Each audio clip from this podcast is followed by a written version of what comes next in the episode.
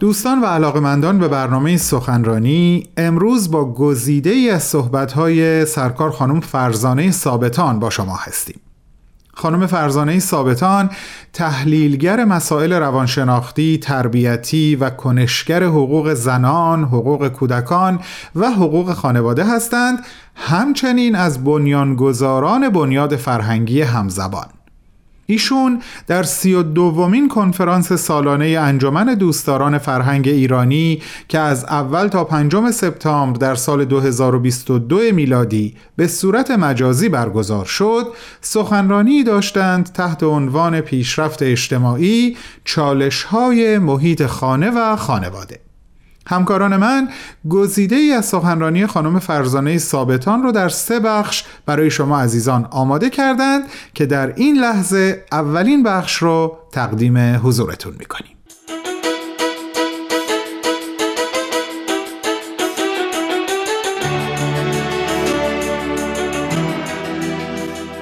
قبل از هر چیز می‌خواستم تشکر کنم از انجمن دوستداران فرهنگ ایرانی که این فرصت رو به من دادن بتونیم وقت خیلی محدودی رو اختصاص بدیم به مسائل مربوط به خانواده با توجه به اینکه مسائل خانواده امروز اهمیت بسیار بسیار زیادی داره. به من اجازه بدید که بحث خانواده رو از اون تاریخ و بستری که خانواده ازش گذر کرده شروع بکنم. یک گذر خیلی خیلی مختصر داشته باشیم. چون بدون دیدن تاریخچه خانواده و اون مسیری که خانواده ازش رد شده نمی‌تونیم که ببینیم الان شکل و موقعیتی که داره چه معنایی خواهد داشت. اگر بخوایم خانواده رو از ابتدا شروع کنیم بررسی کنیم و ببینیم چه مسیری رو گذرونده شاید بهتر برگردیم به دوران شکارگری که خانواده به مفهوم امروزی به هیچ وجه وجود نداشته و مسئله مسئله گل ای زندگی کردن بوده به این صورتی که ما امروزه داریم می‌بینیم که خانواده در یک مسیر محدود هست اعضای خانواده محدود هستن و موقع به هیچ وجه اینطور نبوده. کم کم کم کم خانواده با قارنشینی با کوچیک شدن گله ها با رشد آتش و اینکه آتش باعث شد که حیوانات بترسن و گروه های انسانی که اون موقع با هم زندگی می‌کردن کوچیکتر بشن و اینا باعث شد که خانواده کم کم محدودتر بشه تعدادش و یک حالت انحصاری تری داشته باشه. اما خانواده شاید به صورت گسترده و بعد کم کم هسته ای از دوران کشاورزی شروع شد. یعنی زمانی که انسان شروع کرد به کشاورزی و کشاورزی اون رو به زمین چسبوند. تا قبل از اون انسان برای شکار کردن برای تأمین نیازهاش حرکت می‌کرد. ولی با کاشتن و زراعت کردن انسان چسبید به یک جایی و مسئله مزرعه به وجود اومد و وقتی مسئله مزرعه و کشاورزی شد نتیجتا اعضای خانواده هم به طور محدودتری کنار هم موندن. اما همچنان خانواده خانواده گسترده بود. گسترده به این معنی که پدر مادر فرزندان اطرافیان مثل مادر بزرگ پدر بزرگ و امثال اینها اونجا زندگی می‌کردن. در خانواده کشاورزی نقش زن بسیار مهم بود. به لحاظ اینکه زن هم خودش نیروی کار محسوب می‌شد هم اینکه فرزندانی رو بار می آورد که اون فرزندان هم نیروی کار بودن. بنابراین اگر فرزندی نبود و نیروی کار نبود اتفاقی که میافتاد این بود که زراعت و اقتصاد خانواده متوقف می‌شد. و فرزندان هم مهم بودند برای اینکه دو نقش عمده داشتن در خانواده. یکی نقش باز نیروی کار رو داشتن و یکی هم نقش در واقع بیمه عمر و بیمه بازنشستگی. زمانی که پدر و مادر خانواده دچار کهولت سن می شدن دچار از کار افتادگی می شدن فرزندان در واقع از اونا مراقبت می کردن و بقیه حرکت کشاورزی و اقتصاد رو ادامه می‌دادن. اما همین بحث خانواده و کشاورزی باعث شده بود که خانواده و جامعه به نوعی یکی محسوب بشه. چون جوامع کوچیک بودن نهایتا به روستاها می رسیدن که چند تا مزرعه کنار هم بودن ارتباطاتشون محدود بود. تا اینکه کم کم با ظهور ادیان این رو من در تاریخ دنیا عرض می‌کنم با ظهور ادیان که باعث شد تمدن هم به وجود بیاد. این تمدن با خودش شهرنشینی به وجود آورد و شهرنشینی باعث شد که کم کم خانواده هم شکل دیگه به خودش بگیره و قدرت و نفوذ و محوریتی که به خصوص پدر خانواده به عنوان مؤسس خانواده و ناناور خانواده داشت کم کم از روی دوش پدر برداشته شد و این تمرکز در واقع سرایت کرد به حکام شهر و رؤسای ادیان و پیشوایان مذهبی. به هر حال خانواده گذشت تا یک مسیری که من اینجا می‌خوام یک برش بزنم و سریع بگذرم تا میایم به دوران رنسانس و به خصوص بعد از اون دوران صنعتی.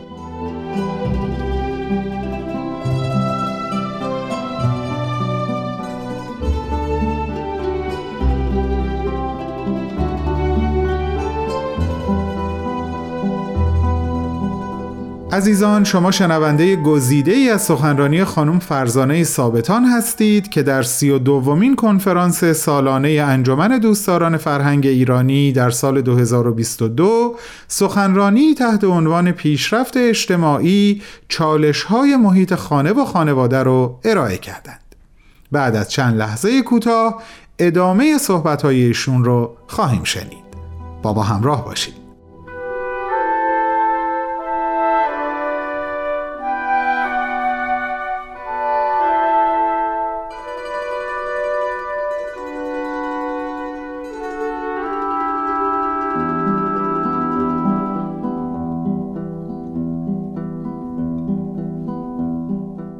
چیزی در این تاریخ خانواده وقتی نگاه می‌کنیم می‌بینیم که خیلی مؤثر هست در تحول خانواده و تعیین در واقع فرم و شکل و ساختار خانواده عوامل و عناصر اجتماعی، محیطی، فرهنگی، علمی هستند علل خصوص بعد از دوران رنسانس که تحولات عجیبی در خانواده به وجود آوردن.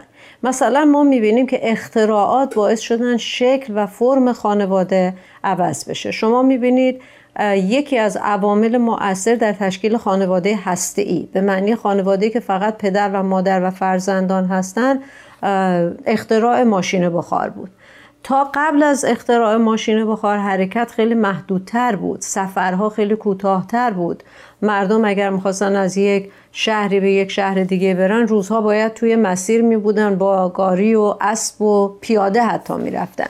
ولی با اختراع ماشین بخار ما می‌بینیم که امکان سفر از یک کشور به یک کشور دیگه سفرهای دریایی از یک قاره حتی به یک قاره دیگه اتفاق افتاد و همین این باعث شد که کم کم جوانان بتونن از خانواده برن به طرف کشور دیگه و وقتی رفتن اونجا سفرها طولانی بود. همون شهر جدید کشور جدیدی که رفته بودن اونجا ازدواج می‌کردن و ماندگار می‌شدن.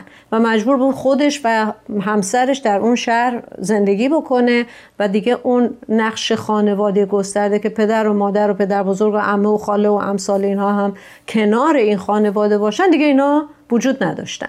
پس می‌بینیم که اختراع ماشین بخار چطور تونست خانواده رو از اون ساختار و شکل گسترده به صورت هسته در بیاره.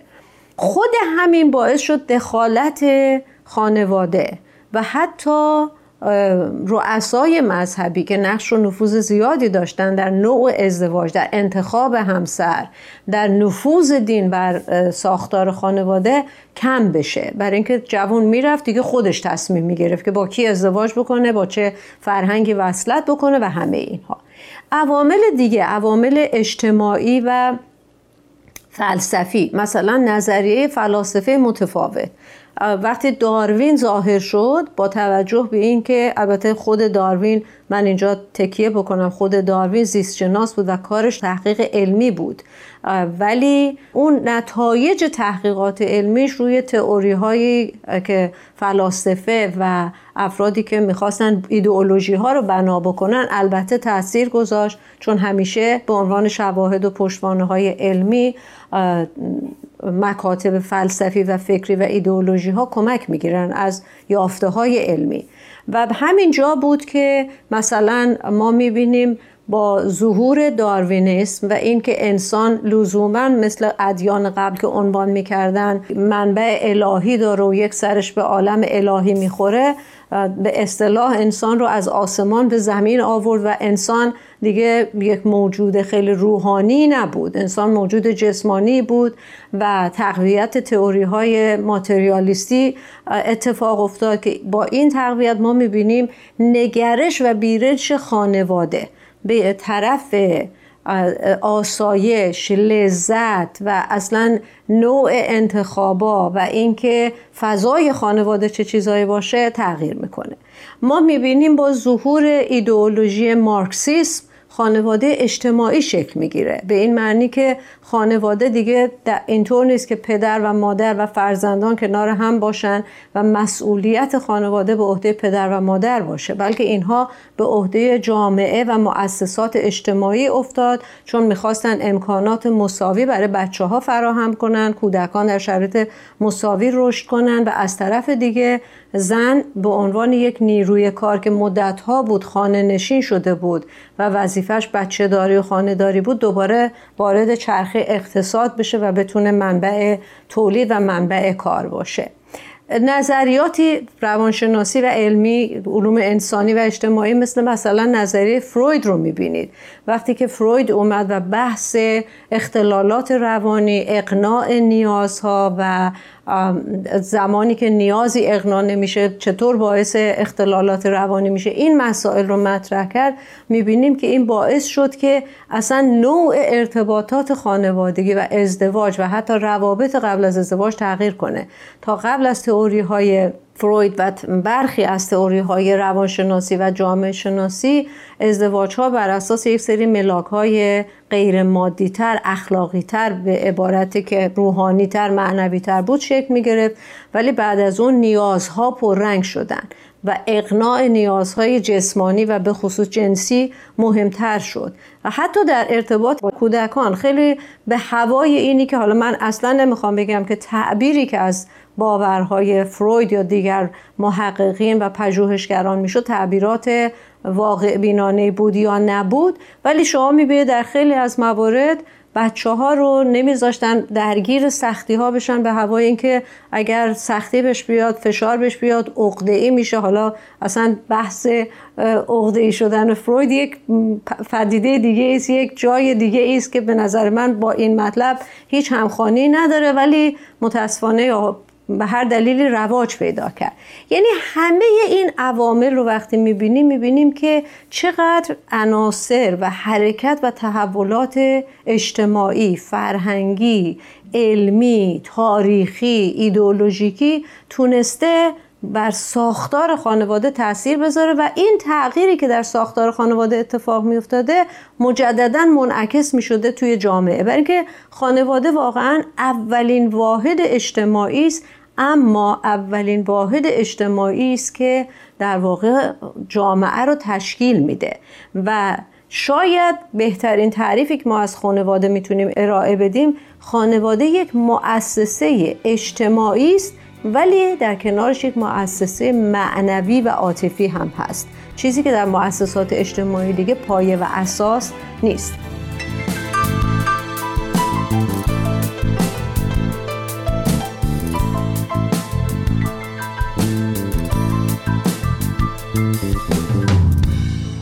دوستان گرامی اولین بخش از گزیده سخنرانی خانم فرزانه ثابتان تقدیم شد. خانم ثابتان تحلیلگر مسائل روانشناختی تربیتی و کنشگر حقوق زنان، حقوق کودکان و حقوق خانواده هستند و همچنین از بنیانگذاران بنیاد فرهنگی همزبان. ایشون این سخنرانی رو تحت عنوان پیشرفت اجتماعی چالش های محیط خانه و خانواده در سی و دومین کنفرانس سالانه انجمن دوستداران فرهنگ ایرانی که به صورت مجازی در سال 2022 میلادی برگزار شد ارائه دادند.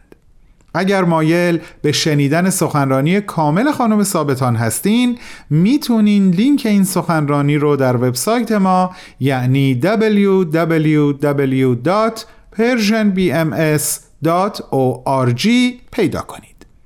از همگی شما دعوت می‌کنم شنبه هفته بعد همراه ما باشید برای شنیدن دومین بخش از صحبتهای خانم فرزانه ثابتان. با سپاس فراوان و با بهترین آرزوها.